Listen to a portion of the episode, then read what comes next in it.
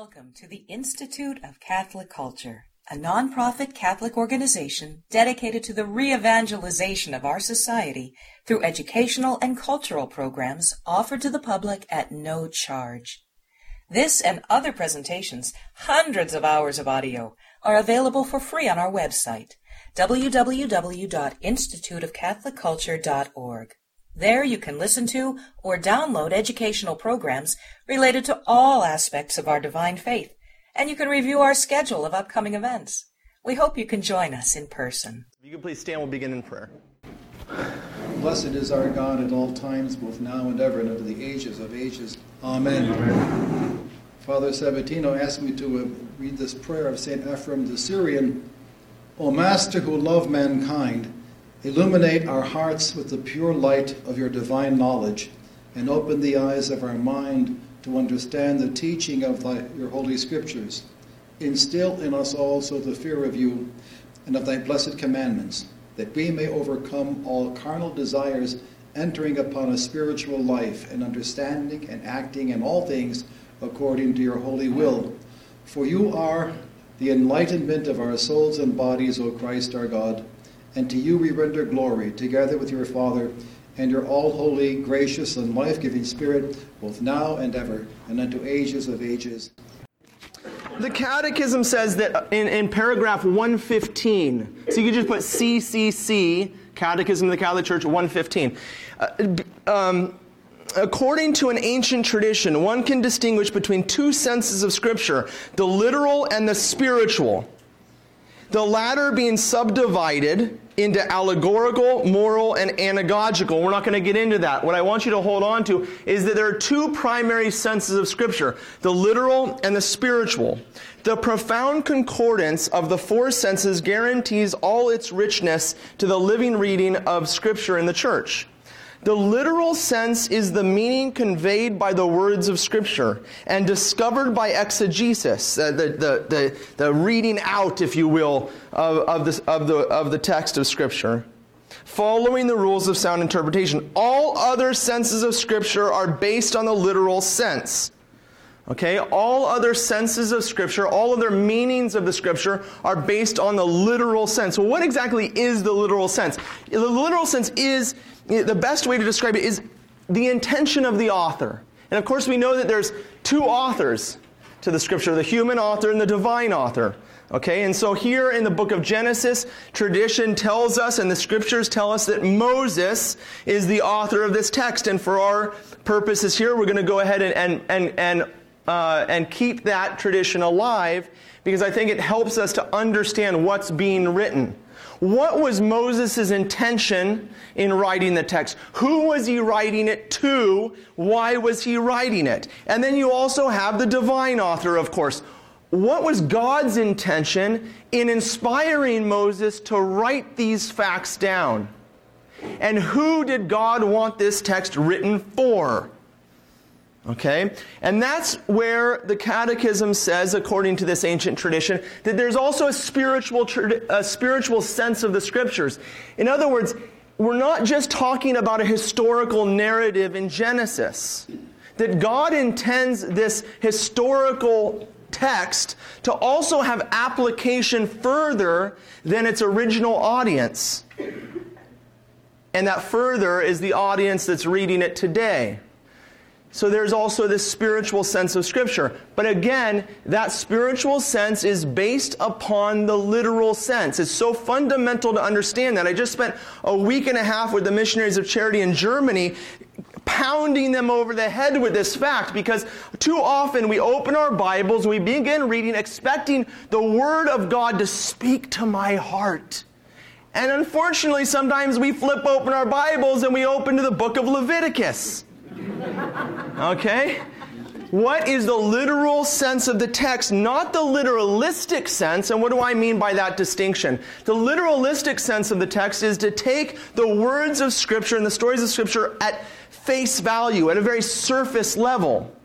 But of course, we know that in the Scriptures, you're back. Welcome back. We know in the Scriptures that there's a deeper meaning uh, than what we're able to grasp simply on a surface reading. And many people make a mistake trying to be very faithful to God, very traditional in the reading, to take a literalistic approach to Scripture. So that everything in the Scripture has to mean exactly what it comes across on the surface and nothing more. And that's a mistake. We have to seek behind the text why the author is writing in this way. Let me give you an example. There are seven days in the story of creation. Do I believe God created in seven days? Fine, I have no problem with it, and the church has no problem with that. Augustine says, well, it could mean seven ages. I have no problem with that either. Because the purpose of a seven day creation is deeper than simply the fact that God created in seven days. The word seven in Hebrew shares a common root with the word oath or covenant. God created within a seven day structure, structure to communicate something more to us than the fact that he simply created in seven days. He's communicating that he desires to have a covenant relationship with us. This has everything to do with the life of Abraham because Abraham is going to enter into that covenant with God. And oftentimes we're going to see repetitions of seven in the text communicating to the reader who's going beyond the literalistic reading and to a literal reading. What was the author intending by dividing the story of creation into seven days? He was intending to show us that God desires to share his life with us. It is similar in the life of Abraham. We're going to see that Moses uses many literary devices to make his point clear. Does this mean that this, these things did not happen this way? Not at all. It just means that there is a deeper meaning to why it happened this way. And this includes the context not only of who Abraham was, but also the context of who was writing Moses, when he was writing during the Exodus, why he was writing, to show that God was fulfilling his promises. Again, does this mean that it did not happen this way? No. It just means that it has a deeper meaning, and Moses is picking certain facts and highlighting them to make his point clear. If we read with this perspective, through the eyes of Moses, if we read through the eyes of Moses, we're going to get a lot more out of the text and then be able to understand the spiritual sense. And so the first question I want to put to you, or, or, or, theme or idea that we need to put forth and keep in front of us at all times, is a, a, phrase I've repeated many times to you, and you could probably finish the, the phrase for me. That a text without a context is no text at all. A text without a context is no text at all. Anyone can pick a verse here and there and make it mean what they intend it to mean, or what they want it to mean without asking the question, what is the context of this person's life, this verse that we're reading? What is the context of the entire story? And the context of the story of the life of Abraham is revealed to us very clearly in the New Testament in Hebrews chapter 11. If you want to turn there with me, you can turn to Hebrews chapter 11. You can even put a little marker in your Bible because we're going to be coming back to Hebrews um, many times. Hebrews chapter 11, verse 1. Now, faith is the assurance of things hoped for. If Abram is our father in the faith, if Abraham, as he receives his name, is our father in the faith, then here's our definition really of who Abraham is. Faith is the assurance of things hoped for, the conviction of things not seen. For by it the men of old received divine approval.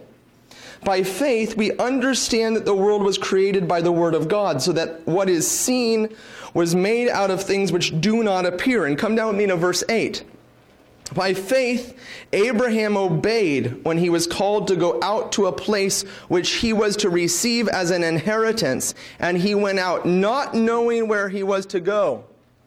By faith he sojourned in a land of promise as a foreign as a foreign land, living in tents with Isaac and Jacob, heirs with him of the same promise. For he looked forward to the city which has foundations, whose builder and maker is God. Okay? This text lists a number of men of the old world, Enoch and Noah and Abraham. And then in verse 13 says, These all died in faith not having received what was promised, but having seen it and greeted it from afar. Some of you were at our fifth anniversary. This was the text I was trying to quote from memory because I stupidly didn't have my Bible with me. well, I did. It was just in the van down the street. Anyways, notice the difference between verse 1 and verse 13. Faith is the thing, is the hope in things not seen. But verse 13 says what? Having seen it and greeted it from afar. Faith begins to give a vision, although unclearly, of that which God is going to bestow upon the person. This is the image of Abraham, or I should say, Abram, Abraham, in between the covenant change. Abram is a man who cannot see, who becomes Abraham because of his sight. His sight is his sight of faith by which he begins to see, even from afar, that which God has prepared for him. He is a great image for our life.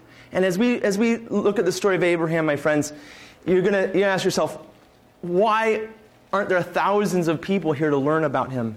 Because we can learn how God is dealing in our own life through the life of Abraham. And that is the purpose of the sacred scriptures to reveal to us the hand of God as He's led men after men after men through the scriptures, through salvation, through their sin and difficulties to Him.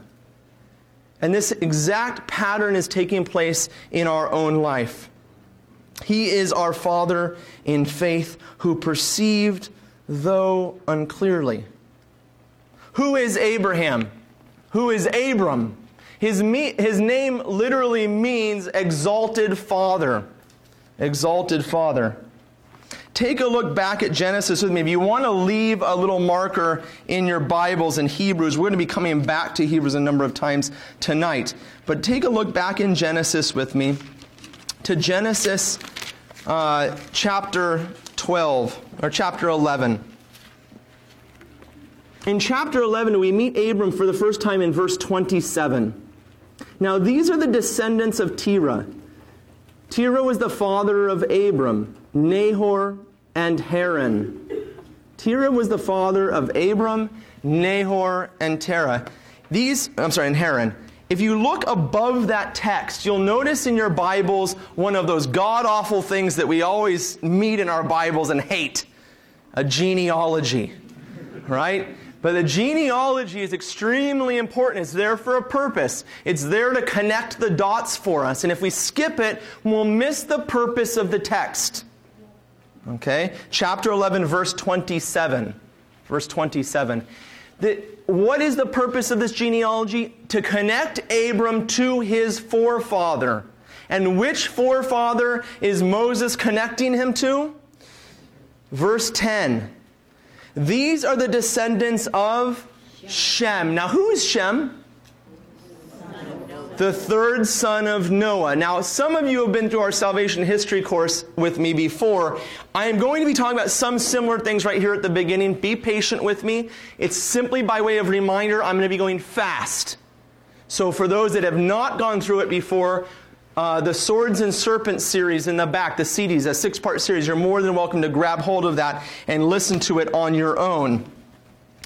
Abram is the tenth in the generation from Shem, from Shem to Abram, the tenth in the generations.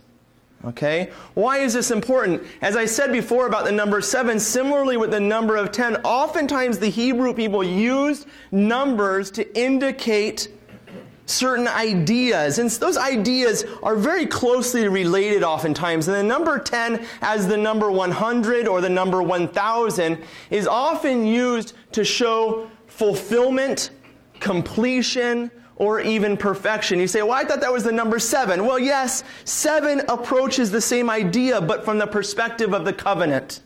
From the perspective of the covenant. And here we have on the tenth generation, the exalted father, who is one of three sons.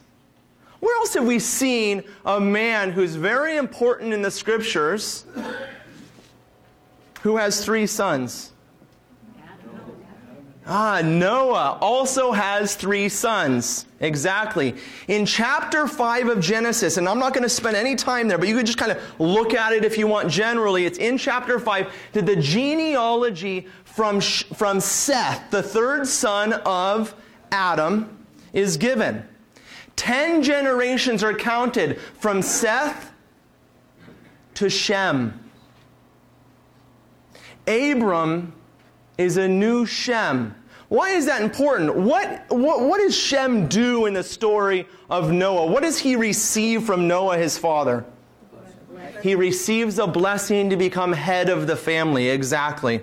And again, I'm going to go very quick through these things, and so you can, as you like, go back and, and listen to that series or listen to this talk tomorrow with your Bibles in hand and go count these things out if you want.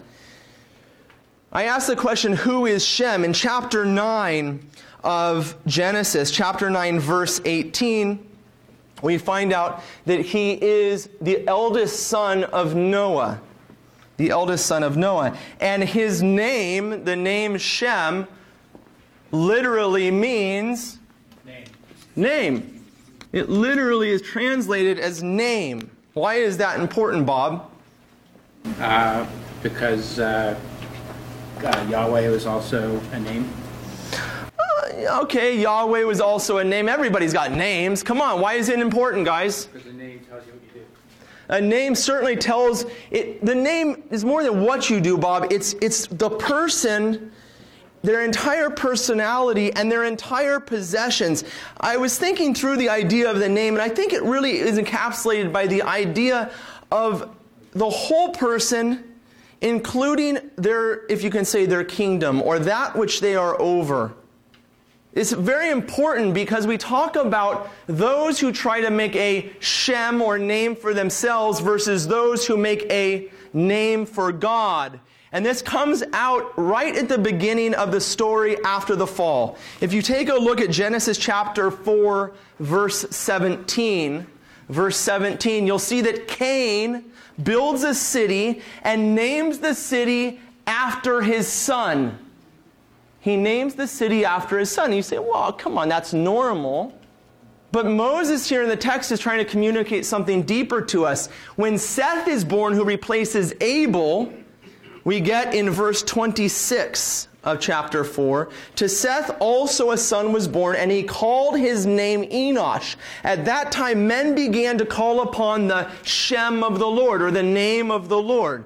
We have a division who, between those who call upon the name of the Lord and those who try to glorify their own name on the earth. Shem, the son of Noah, is given the name. He receives the name, he doesn't take it. Very important because Abram is about to come into the story in the 10th generation as a new Shem, as one who receives the name from his father. I'm going to do this very quick for those that have been here with me before, but I have to do it to lay the groundwork for what we're going to be doing later, and that is to talk about the fall of Noah in chapter 9, verse 20, when Noah becomes drunk and lays naked in his tent, and it says that, Lo, that Noah laid naked, and Ham, his son, saw his nakedness. This is a Hebrew idiom to see the nakedness of the father, Leviticus chapter 19, chapter 18, verse 6. Chapter 18, verse 6. You don't have to turn there. Tells us to behold the nakedness of the Father is to see, in a biblical sense, the nakedness of your mother. In the fall of Noah, the story that is given is a very sad one that Ham has relations with his mother and ends up having a son out of those relations in verse 24. When Noah awoke from his wine and knew what his youngest or littlest son had done to him, he said, Cursed be Canaan so Canaan, the son of Ham, receives the curse because he is the product, if you will, of this illicit union. And you can go and look at Leviticus 18, verse 6 on this. The Hebrew idiom, to see the nakedness of your father, is to see to behold, to know the nakedness of your mother. Why would Ham do this? Why would Ham do this to his father? Because there was one way in that ancient world in which you could supplant the authority of one who was head over you or head of the household or to supplant the authority of the king and to become king in his place. And it was to have relations with his wife. This happens over and over again in the scriptures. It happens to David. Not that David does it, but his son Absalom does it. In front of all of Israel to claim the throne which he was not going to receive. Ham is not the oldest son. Therefore, he would not have received the throne of his father. He would not have received the blessing. Shem was to receive the blessing and to become head of the house. And so Ham has relations with his mother in an attempt to steal, to take what was not his to take. And what was he trying to take? The name. He was trying to make a Shem, if you will, for himself rather than calling upon the name of the Lord and asking for the Lord's blessing. Receiving the name from the only one who could give it to him. Does that make sense, everyone? You're with me? You all awake? Yes. Okay. In chapter 10, again, very quickly, you'll notice there's a genealogy in chapter 10. That genealogy is intentionally reversed. It gives you the youngest up to the oldest. The oldest is listed last. This never happens. This never happens in genealogies of the Hebrews or the Semitic peoples.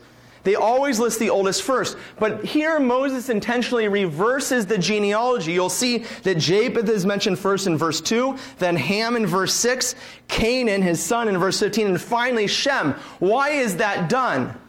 Why is that done? Because you'll notice, I should have this over there so I don't have to keep walking back and forth. You'll notice that in chapter 11, I'm just going to leave this up here as that final genealogy given. Shem's genealogy is repeated again. In what verse, guys?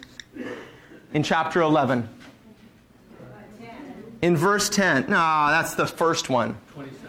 In verse 27? No, I'm sorry, chapter 11, you're right, it is verse 10. Okay, chapter 11, verse 10. Okay? And before that, it's listed in chapter 10, verse 21. Why? In between those two texts, what was that, 21? In between those two texts, you get a very important story starting in chapter 11, verse 1, the story of Babel. And notice the, I'm going to finish writing that, you know what I'm saying.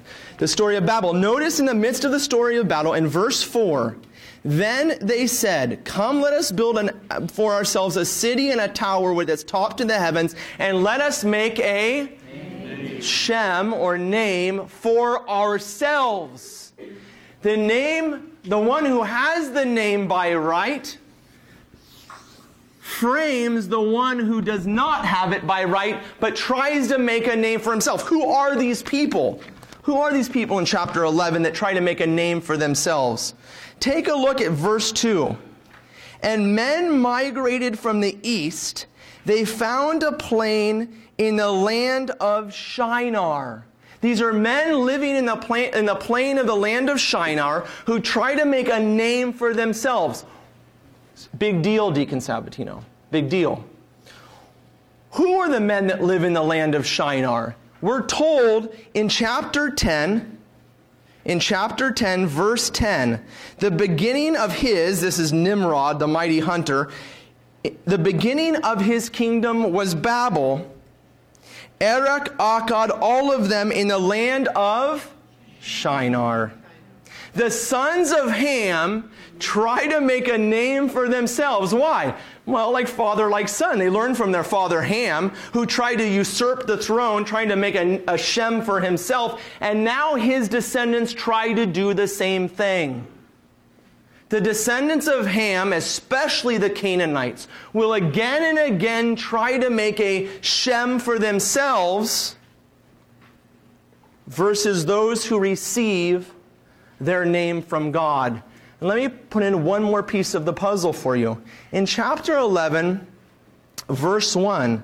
Now the whole earth had one language and few words, and men migrated from the east. From the east. Okay? I want you to look at your Bible, uh, your map in front of you and find Ur of the Chaldees at the beginning of where Abraham uh, took off from before, as, on his way to Canaan. Find it there on your maps. It's kind of in the middle almost, to the right a little bit. See it there? He ends up in Jerusalem. Find Jerusalem. You see Jerusalem? It's a long trip. Yes, in which direction, Bob? We see people here that are migrating from the east and trying to make a name for themselves. And we're about to meet one man who also migrates from the east, but does not try to make a name for himself. He receives his name, his blessing, his kingdom from God. There's going to be a distinction between these people, these descendants of Ham, and the Canaanites, and Abram, who's a descendant of Shem. Shem or Sem. So, where we get the word Semite from. A Shemite. A Semite. Again, I ask you about this directional thing. Why is it important? Flip your Bibles back with me very quickly to Genesis chapter 3, verse 24. In verse 24, we have the story of the casting out of Adam and Eve from paradise. And on what side of the garden does, does, is the angel placed? On the eastern side of the garden. And so, in which direction were Adam and Eve exiled? Toward the toward the east. They were exiled toward the east. Flip your Bibles one page to chapter 4 verse 16. Then Cain went away from the presence of the Lord and dwelt in the land of Nod east of Eden, away from the presence of the Lord. The direction of exile is always toward the east. But in chapter 1, I'm sorry, chapter 11, verse 1, we have a group of people who are moving in which direction? Toward the west. Trying to make a name for themselves by building a tower to God. Okay? We are also now going to get Mo, uh, Abram, who's going to move in this similar direction. Okay, we're going to hold on to all of that and turn to chapter 11, chapter 11, verse 27. Now, these are the descendants of Terah. Terah was the father of Abram, Nahor, and Haran, and Haran was the father of Lot. Haran died before his father Terah in the land of his birth in Ur of the Chaldeans.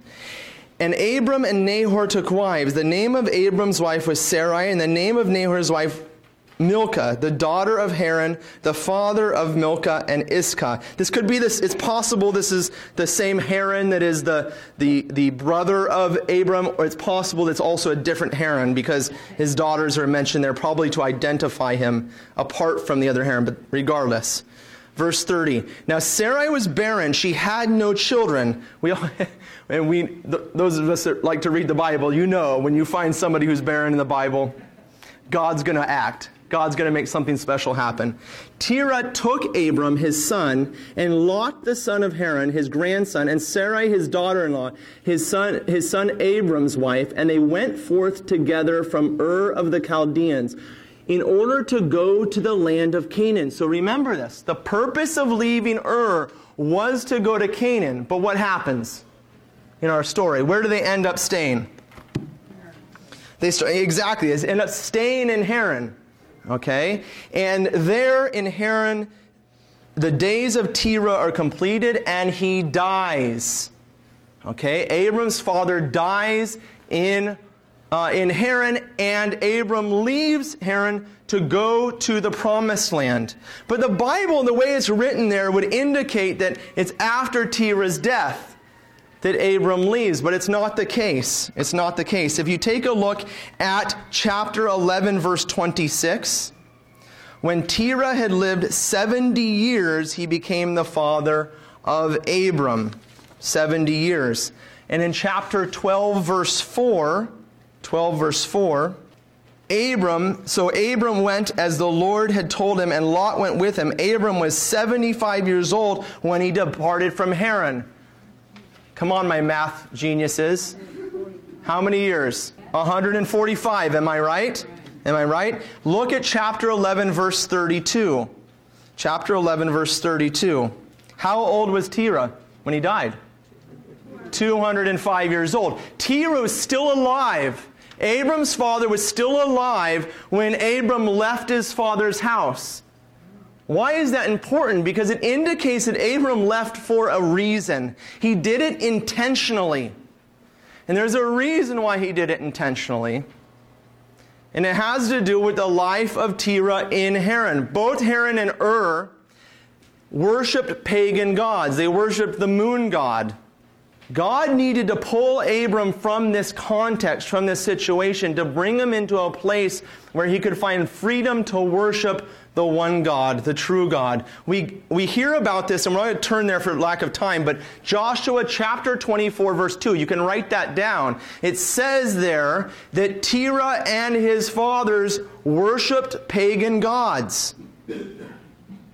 Abram needed to get himself out of this situation. Or we could say that God needed to get Abram out of this situation. In chapter 12, verse 1 Now the Lord said to Abram, Go from your country and your kindred and your father's house to the land that I will show you, and I will make you a great nation, and I will bless you and make your name great, so that you will be a blessing. I will bless those who bless you, and him who curses you I will curse.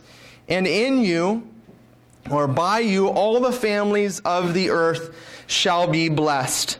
Notice number one, that God speaks to Abraham in chapter 12, verse 1. The relationship is going to change later on. But right now, at this point, God reveals himself, but not fully. Abram must trust the word of God. And we find out in chapter 11 of Hebrews that we looked at earlier that Abram did trust the word of God.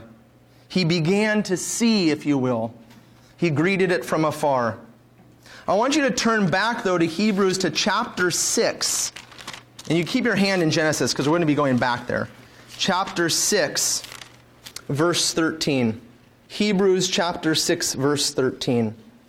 Helps us understand the whole story of the life of, of Abram because there's a division between chapter 12, verse 1 through 3, in which God promises what he's going to do to Abram, and the rest of the story in which he reveals or confirms his promise by a covenant with Abram. And we get this in verse 13. For when God made a promise to Abraham, since he had no one greater by whom to swear, he swore by himself, saying, Surely I will bless you and multiply you. And thus Abraham, having patiently endured, obtained the promise, right? He began to see. Men indeed swear by greater than themselves, and in all their disputes, an oath is final for confirmation. Okay, so you have the promise and you have the oath or the covenant that takes place. So when God desired to show more convincingly to the heirs of the promise the unchangeable character of his purpose, he interposed with an oath. Okay? And here we have the division between chapter 12, verses 1 through 3, which is, the, which is the, the place of the promise, and what we're going to see through the rest of the life of Abram, or Abraham, uh, the fulfillment in the covenant. If those that have come in late don't have a Bible, there are some back behind the CDs. So first we have trust, and then we have the covenant relationship. Scott Hahn, in his, in his book, Father Who Keeps His Promises, which I do highly recommend to you. On the back side of your, uh, your sheet there, where I make that, that little copy for you of that diagram, lays out three promises and three covenants in chapter, in chapter uh, what does he have, 12, 15, and 17, is that what he has there? 17. 15, 17, and 22, fine. 15, 17, and 22. And then the fulfillment of those covenants later on in the life of Israel. It is a helpful structure, certainly. And I think it can help you to kind of make sense of the structure of what's going on. He's dividing chapter 12, verse 1 into three promises, or chapter 12, verse 1 through 3, into three distinct promises. It's important, however, to not think of the covenant as something outside of Abraham. It's not, I couldn't come up with a better word than, than plastic, but it's not something that's constructed, if you will, as an exterior reality. A covenant is a relationship between two people. It's something very close. It's the sharing of two hearts. It's the two becoming one flesh, if you will.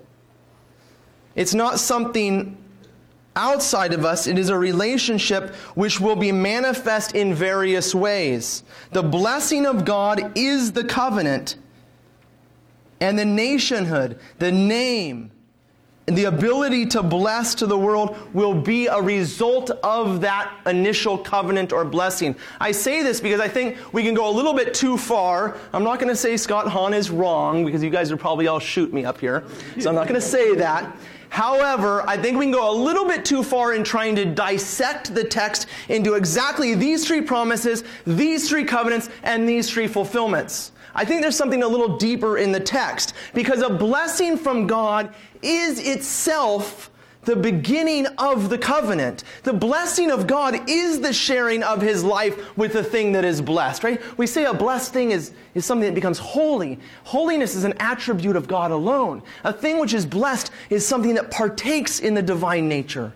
It shares in God's life. And so the blessing which Abram receives in chapter 12, verses 1 through 3, is the beginning of the covenant, which will then be confirmed or manifest in those repetitions, those uh, re, uh, rebirth, the resurrection of that covenant in those other chapters that we're going to see. And there's reasons why the covenant needs to be restored.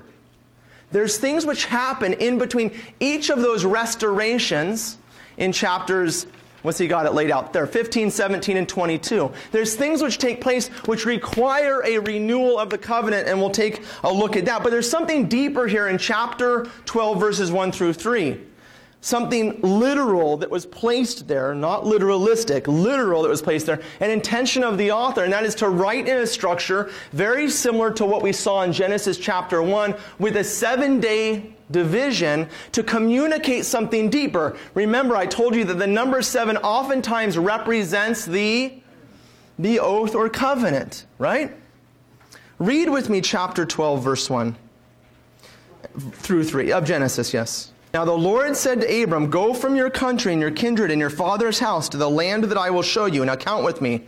I will make you a great nation, one, and I will bless you, and I will make your name great so that you will be a blessing. I will bless those who bless you, and him who curses I will curse, and in you all the families of the earth will bless themselves. Seven repetitions to communicate this covenant relationship which God is establishing with Abram, beginning here in chapter 12. And notice the response in, in verse 4 in verse 4. Or we go to verse 1 and say, Now the Lord said to Abram, Go. In verse 4, so Abram went. There's an immediate response. There's no time to consider what's going on. Abram, the man of faith, leaves immediately. We're going to see him go, or he went, another time in this text without God telling him to do so. Okay? And notice in verse 4 who goes with him. Lot goes with Abram. What's the difference between what Abram's doing and what Lot's doing? If you had to make a distinction between the two, why is, is Lot going? Is Lot hearing the voice of God? Is, is Lot answering God's call? No. Lot is going with Abram. Yeah, but Abram is going for the sake of God. Okay? Umberto Cassuto, who I have, will be quoting from in most of what I'll be saying in the first half, which I've already blown, of my talk, uh, is, comes from his book, Umberto Cassuto, uh, a commentary on the book of Genesis from Noah to Abraham. If anyone wants to really just get into one of those books that's going to keep you up all night, it's Cassuto. Yeah. Yeah, that's a joke. Okay. It kept me up till 10:30 last night reading, but unfortunately I got to the end of his book and he died. Not Abram, Cassuto died in the middle of his commentary on Abraham. I couldn't believe it. I, I, was, I was distraught. Notice your map again. Abram goes from Ur, he makes his way to Haran and he comes down the coast. There's a reason why they're claiming that he goes through these particular cities. In fact, he goes to, you'll notice, the city of Damascus. Okay, why does he go through the city of Damascus? Why would the map guy make it this way? It's because in chapter 15, chapter 15, verse 2, but Abram said, O Lord God, what wilt thou give me? For I continue childless, and the heir of my house is Eliezer of Damascus. So there's a, an idea, possibly, most likely, traveling from Haran, he would have taken the main road, which goes right through the city of Damascus, and here in the city of Damascus, Abram picks up a slave, okay, which gives us an indication or confirms the route which he took. In verse 7 of chapter 12, in verse 7, Abram passed through the land to the place of Shechem, to the oak of Moreh, at the time the, the Canaanites were in the land. Then the Lord appeared to Abram and said, To your descendants I will give this land. So he built there an altar. Notice the difference from before. Before God spoke to him, now what does God do? He appears to him. So Abram has listened. He's accepted the word of the Lord. He's trusted in the word without confirmation. In fact, he didn't even know where he was going. God didn't tell him, You're going to the land of Canaan. He just said, Go and I will show you the place. And here God appears to him. And what does he say? This is the land. This is the land that I give to your descendants. This is what you were hoping for. This is what I was calling you to. And there, Abram builds an altar to the Lord. But notice it doesn't say anything about Abram sacrificing, offering oblations on that altar.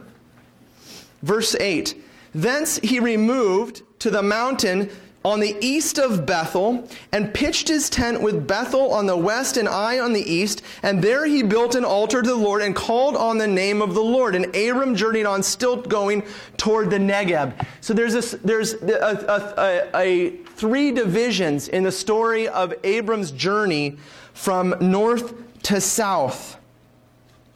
In a sense, taking possession of the whole land. We will see this again, these three locations exactly mentioned in the journey of Jacob and again in the conquest of Israel led by Joshua. They will go to these three locations. And the reason why these three locations are mentioned, especially the mention of Bethel and Shechem is because they were major cities at the time. Excavations have shown us that at the time of Abraham, these were thriving centers. And the major highway north to south ran through these cities, and there was another road which ran east west. East west. And you'll notice that Abram camps, what? West or east of Bethel?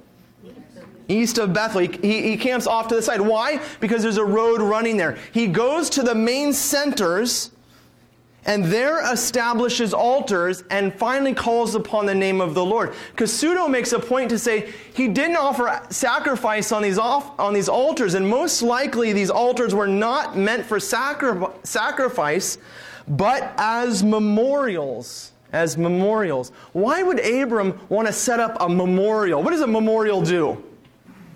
What does it do? It reminds you, yeah, it proclaims some reality. Okay? And here Abram sets up two, in a sense, witnesses to God, Yahweh, to the one who has called him. Two witnesses. In fact, we have both of these cities mentioned in the 19th century before Christ in an Egyptian text that says the Pharaoh had come up and conquered these two cities exactly, two altars. Why would he set up these two witnesses? Because in Deuteronomy chapter 19, verse 15, and you say, why are you going to go to Deuteronomy? Remember, the tradition is that the entire Pentateuch was written by Moses. Okay? Why these two memorials or two places of witness? Because in Deuteronomy chapter 19, it says that two or three witnesses are required to establish a fact. And what is the fact that Abram is establishing?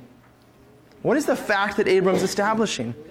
That God would give him this land, and more importantly, this land is Yahweh's land. He has dominion over it. And after those two witnesses are established, then Abram calls upon the name of the Lord. What does it mean to call upon the name of the Lord? We saw it earlier in our text, didn't we? Who else called upon the name of, our, of the Lord? In chapter 4 of Genesis. Remember the sons of Seth. Right? It was at that time that they started to call upon the name of the Lord. What does it mean, call upon the name of the Lord? Cassuto makes the same point. He says, Look, Abram was a man of prayer, obviously. So to call upon the name of the Lord was not, wouldn't have, if it was a prayer that he was offering, wouldn't have been anything to write down about. But it's after these two memorials, memorials are established that he calls upon the name of the Lord in the sense of glorifying Yahweh in these places, in the public, before the people of the land, declaring that place to be under the dominion of Yahweh.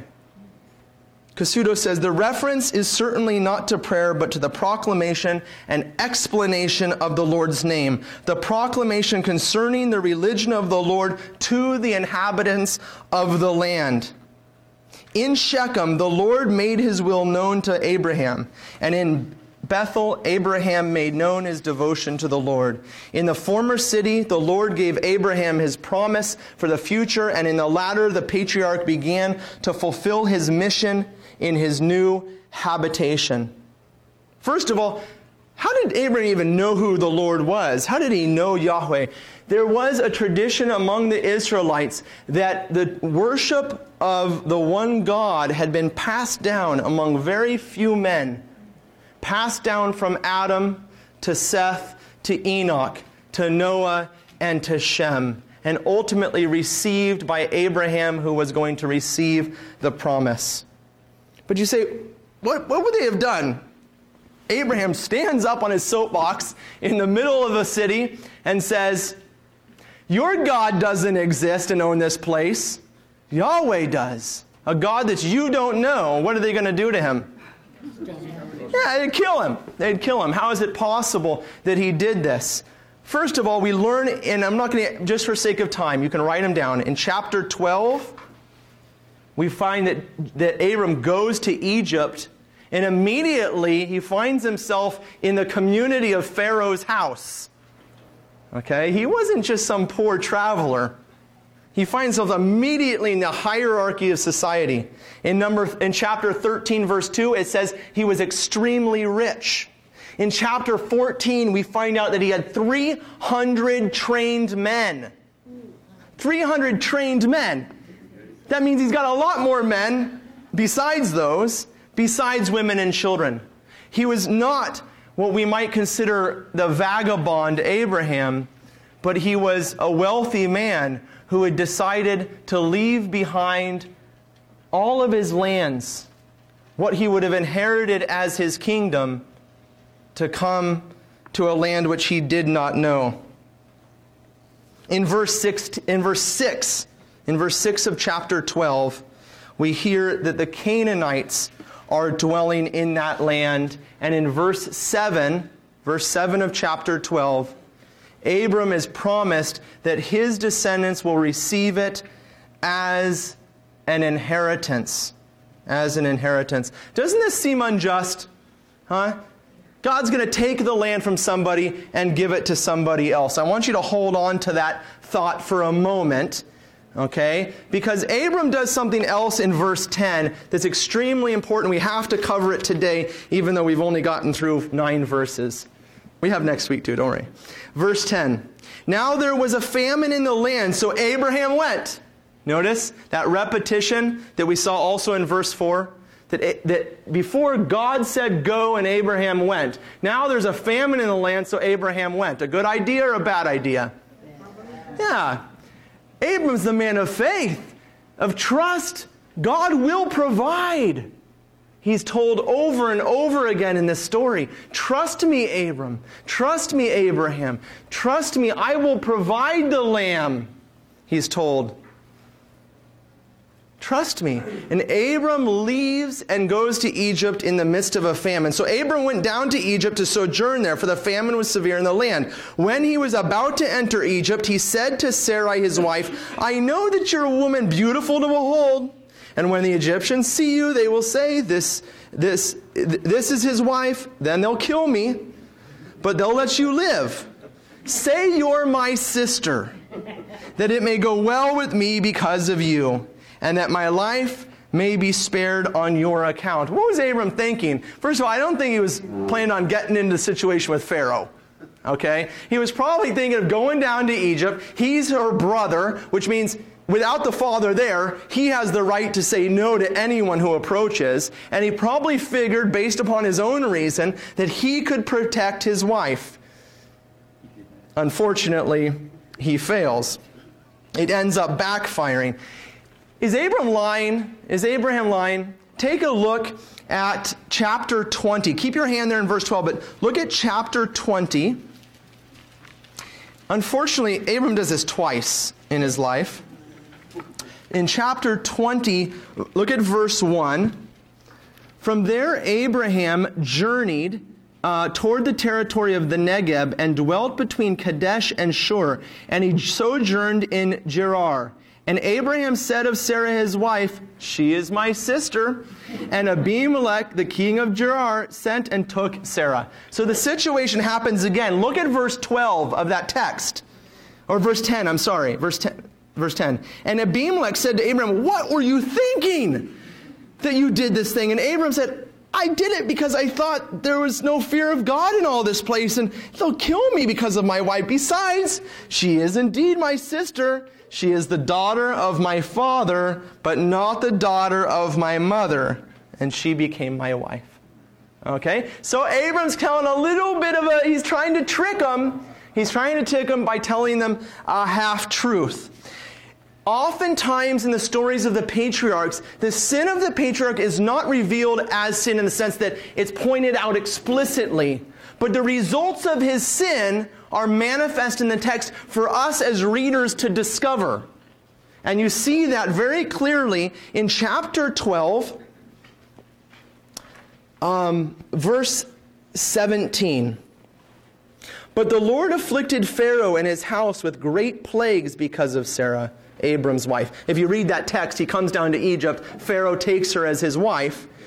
And now Pharaoh Pharaoh's afflicted with plagues because of Sarah and Abram's wife. So Pharaoh called, Pharaoh called Abram and said, What is this you've done to me? Why did you not tell me that she was your wife? Why did you say she was your sister? So I took her for my wife. Now then, here's your wife.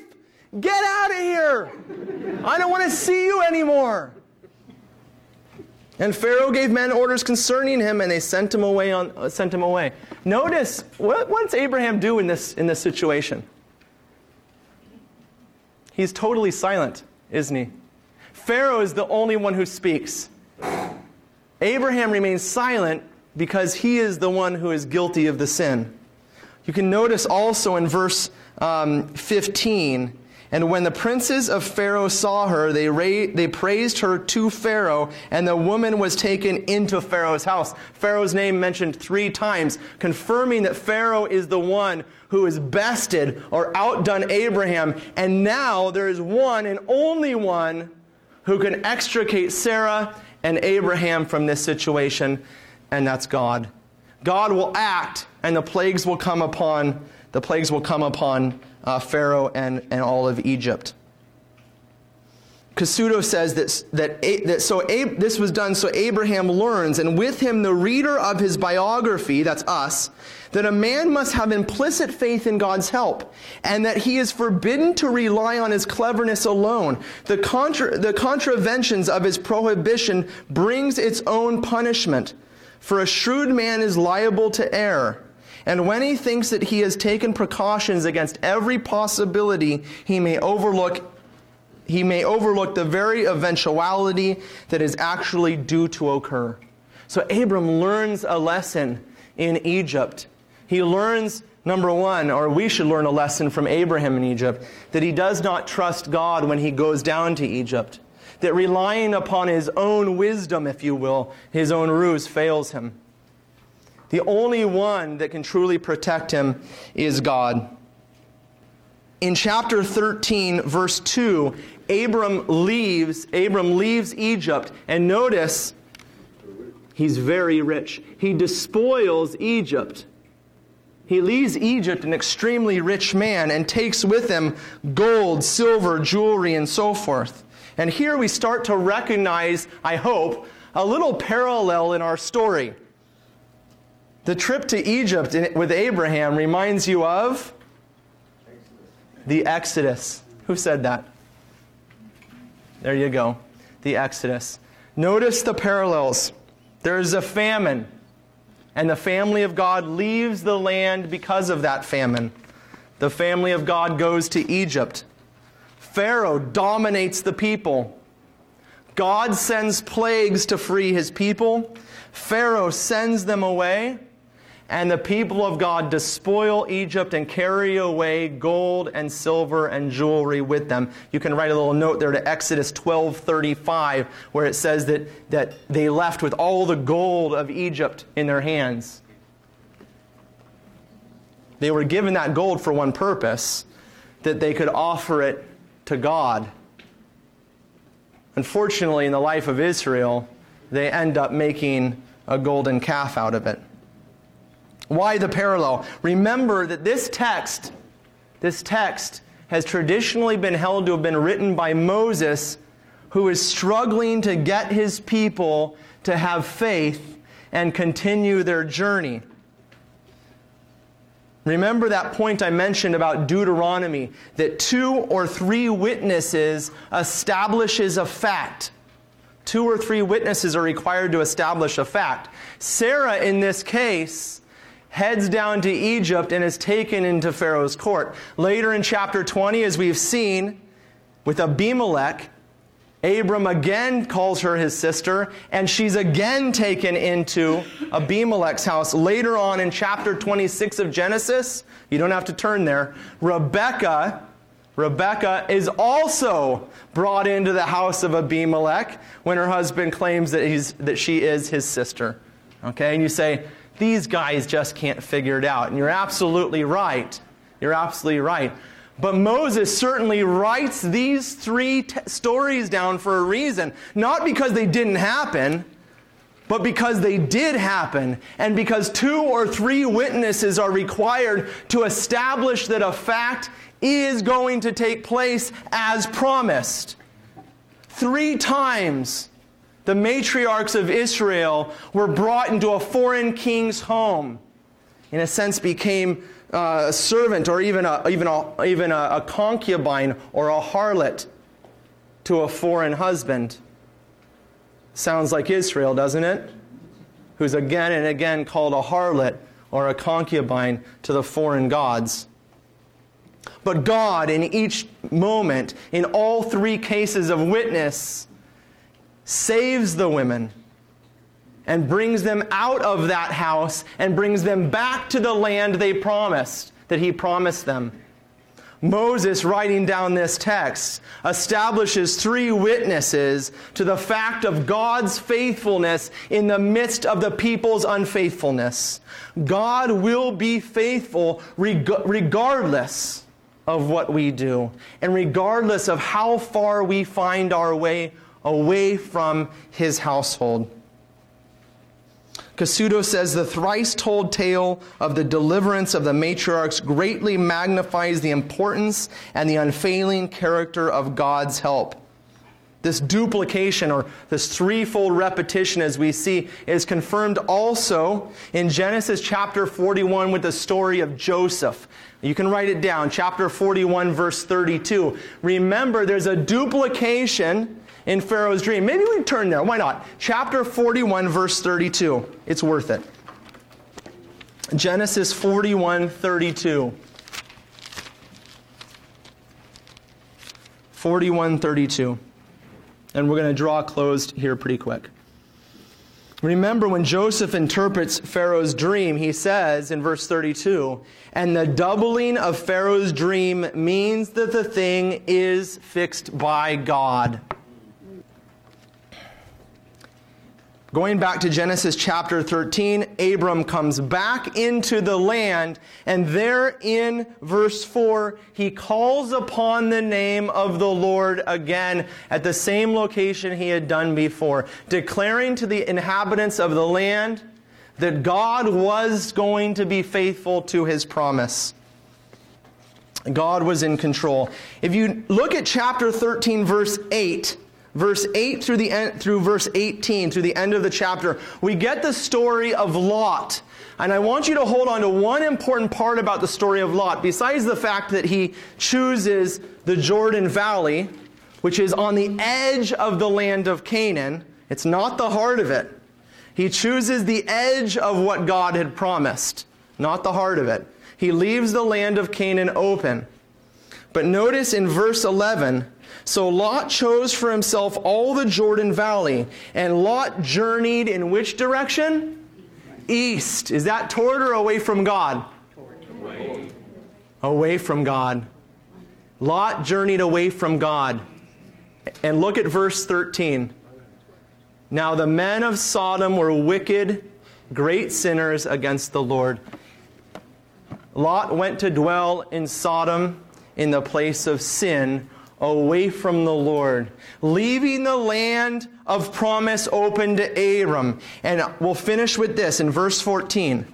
And the Lord said to Abram, after Lot had separated from him, Lift up your eyes, look from the place where you are, northward, southward, eastward, and westward. For all the land which you see I will give to you, and to your descendants forever. I will make your descendants as dust of the earth, so that if one can count the dust of the earth, your descendants also can be counted. Arise, walk through the length and the breadth of the land, for I will give it to you. So Abram moved his tent and came to dwell in the oaks of Mamre.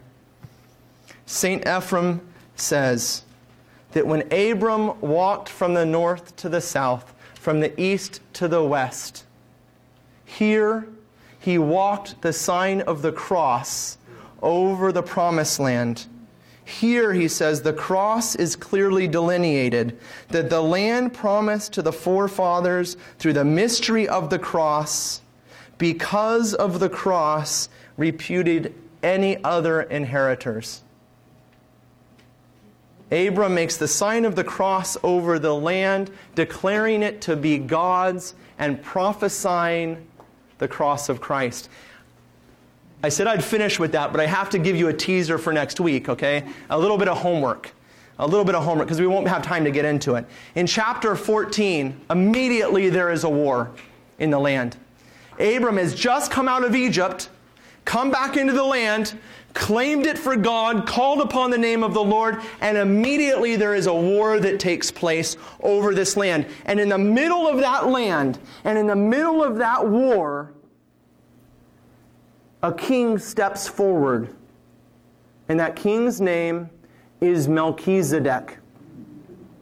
And Abram is going to journey to meet that king and to receive a blessing from him in the midst of the land of Canaan, which is in a total, basically, a total civil war, which is going on. We need to get into that a little bit next week, and then we're going to really fly. I'd ask you to read from here, from chapter 14 through chapter 25, verse 8, when Abraham dies. Okay? And we're going to easily be able to do it because because as you read, I want you to remember one line. It's going to bring sense to the entire story of Abram. Abram went to Egypt, and when he left Egypt, it was much easier to get Abram out of Egypt than to get Egypt out of Abram. I just think I missed something about yeah. um, when Abraham left for the uh, left for Egypt on account of this famine. Yeah. Was that a dis- was he disobeying God at this point? And that's yeah. what started all the trouble. Sure. I, I would just I would say that um, you you could go either way on it. I w- I wouldn't say most commentators say that he did something wrong by going to Egypt. The problem is uh, that in the text itself, as, is, as commonly happens, uh, the text itself reveals the reality. So oftentimes the scriptures won't, as I said, they won't tell you that the person sinned. They'll show you the results, right? Um, like with with uh, with uh, with Jacob, who steals his brother's birthright, and his mother is the one encouraging him to do it. And as a result, he flees his brother because his brother's going to kill him, and his mother never sees him again. Okay, so the result of the sin of tricking their father, Isaac, is revealed in the story, but it's not called a sin because they had respect for their patriarchs. So when they did make a mistake, they kind of told the story and let the reader discover the problem. And that's really exactly what happens here. We're going to see over and over again in the life of Abram and becoming Abraham that the covenants which are given to him in chapters 15, 17, and 22 are a result of his trip to Egypt. All three of them, and this is why I was saying this is really helpful from Scott Hahn, this, this structure. However, I think it misses a little bit of the point, and that is that it's not three different covenants. It's the one covenant which was offered to Abram in, or to Adam in the beginning to participate in God's own life. This is the same covenant offered to Abram now in chapter 12 of, 12 of Genesis, and then confirmed for him when, when God appears and says, Here's the land, you're standing on it. And what does Abram do? The first thing he does is leave. Okay? The first thing he does is leave. And we're going to see that repetition over and over again in the story. So as you read this over this week, and I hope you'll come back next week, read those covenants as the result of what happened the chapter before and what happened the chapter before as rooted in his trip to Egypt. Good evening, Deacon. Do you think it's fair, or would you draw any comparisons between Abram leaving to Egypt and the, then the way he treated his wife, comparing that to Adam? Sure. Yeah. Yeah. I mean, all there's a repetition over and over and over again with these guys in, in, in, the Bible. They're put there as an example to us. One gentleman who couldn't stay for question and answer said, How does this have anything to do with today? I'd say, That's my life. I keep going back to Egypt, right?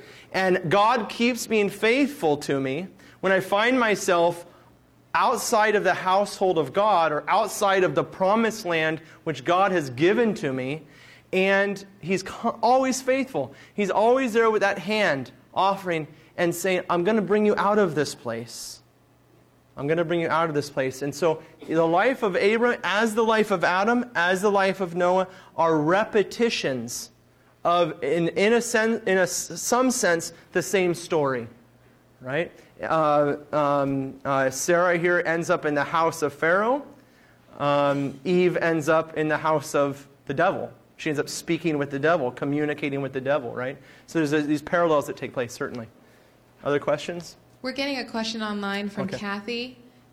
Did Abraham literally live 175 years? Okay, great. I'm glad you asked the question. We have on, you grab, pull out for you your uh, little handout there that has the years that the patriarchs lived. The years that the patriarchs lived. Remember something. Remember something. Death is not normal. Death is common, but it's not normal. We are bothered by the fact in the Old Testament that people lived for hundreds of years. You should be bothered by the fact that today people die at 70 years old. The fact that they lived for hundreds and hundreds of years is much more in, in fitting with God's plan for his people than to be dying constantly all over the place, right? Death is an insult thrown into the face of God. It was an insult thrown into the face of God. So, is it possible they, they lived 175 years? Absolutely. Now, how is it possible? I can't tell you, nor can the scientists tell you why exactly it is that our bodies wear down and we die. There's really no understanding of why the body just falls apart. It just does. Okay? They can't give you a clear answer to that. Some have guessed that prior, you'll notice in your, in your timeline, this is one of the reasons why I want to give it to you, that after the flood, the years that the patriarchs lived was seriously diminished and it's diminished evenly, like it goes downhill, except for a few people. A few people all of a sudden live a little longer, don't they? I think it's, isn't it Terah that lives, yeah, yeah 205 years all of a sudden, right? Right? Or, or what's that? So there's a, a decline, but then sometimes it bumps back up. And it, se- it seems to bump back up when the person's extremely important Terah was the father of Abraham, right? He's extremely important. Like Terah is a new Noah because Abram's a new Shem. So he lives a little bit longer. But there's more to it than that. And this is the difference between a literalistic and a literal interpretation is to try to uncover behind these years they lived some intention of the author in relating it to us. That Mo- Moses wasn't writing to just for the sake of writing, to tell you how long they lived for the sake. In fact, even today, if you go to the Middle East, the old men, you ask them how old they are. Eh, you know, I'm getting old, right? I'm getting old. There's not a clear uh, sense of exactly this many years. I was born on this date and I died. Okay, and so forth. Why was it written in this way? To communicate a deeper truth. In fact, you'll notice for the most part that the years given are either a repetition of fives, so even, uh, you know, uh, 60, 65, 70 years old, 75 years old, or, or a repetition of fives to a certain point and then the number seven added, or sometimes the number seven is added twice or even three times. I didn't come up with this. This is Cassuto that points this out. I mean, I don't know how the guy had enough time in his life to figure all this stuff out. But it, the, the numbers are given to communicate a deeper truth, which is way beyond my knowledge of the book of Genesis. But the point is, don't do a literalistic reading. Do a literal reading. That does not mean denying that these people lived a long time but it means that the reason their years are given is to communicate a deeper truth. And there, you can dive deeply. You say, I know the life of Abram. This is why, you know, everybody wants to know about, Ish, uh, about, about Islam, right? On Sunday, we had over 200 people, okay? All right, jammed into the room, standing room only. But everybody knows about Abraham, right? Father of the faith, not interesting. We already know his story. My dear friends, there's no way. There's no way. I've been reading this story over and over and over again, and I'm still just barely scratching the surface. I was talking to my dad this morning. I said, Dad, I don't know that much about the life of Abraham. Very little. And uh, I'm doing the best I can to, to, to understand these things. The text is deep, it's rich. It would take a lifetime of investment to be able to mine the jewels that are there. Why did Abraham not take care of his wife if she was his sister, and he could say, No, keep your hands off of her. Why did he go and um, hide behind the woman? Look at chapter 15, verse 1. You guys know, right? What's the answer? What's the answer? He, he was afraid, right? Look at that. In chapter After these things, the word of the Lord came to Abram in the vision and said, Fear not, Abram, I'm in charge. Fear not, I'm going to protect you. Indicating that Abram did fear. Okay? He was scared. And again, the question is how does this have anything to do with us? This guy living thousands of years ago. Isn't this our story? Is God really going to protect me? Is God really going to take care of me? Is, really, is God really going to make sure all of those things are in place? Uh, if, I, if, I, if I trust Him and I do these things and I live my life this way, am I really going to be okay? Right? The classic example is money. We do it all the time. I do it myself. I'm always worried. Do we have enough money in the bank? Are we going to make it next month? Rather than saying, I'm going to work hard, I'm going to do my job, I'm going to be faithful to God's mission that He's given me in my life, and God's going to pro- provide for me. I, and I'll just use the Institute as an example. We trusted God, we did it, and look and God, what God has provided for us, way beyond our wildest imagination of what he's, what he's done for us. And uh, so the same stories in the life of, of, of, Abraham. He feared, he didn't trust, and that struggle. It's not that Abraham wasn't a, a faithful man, right? It's that he's, he's conflicted. He's conflicted back and forth. Okay? Sound good? All right. God bless you guys. We'll see you next week. Okay.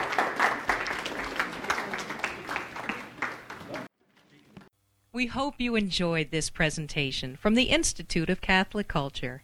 If you'd like to learn more about the mission of the Institute and how you may become a part of this important work, please visit our website at www.instituteofcatholicculture.org or call us at 540 635 7155.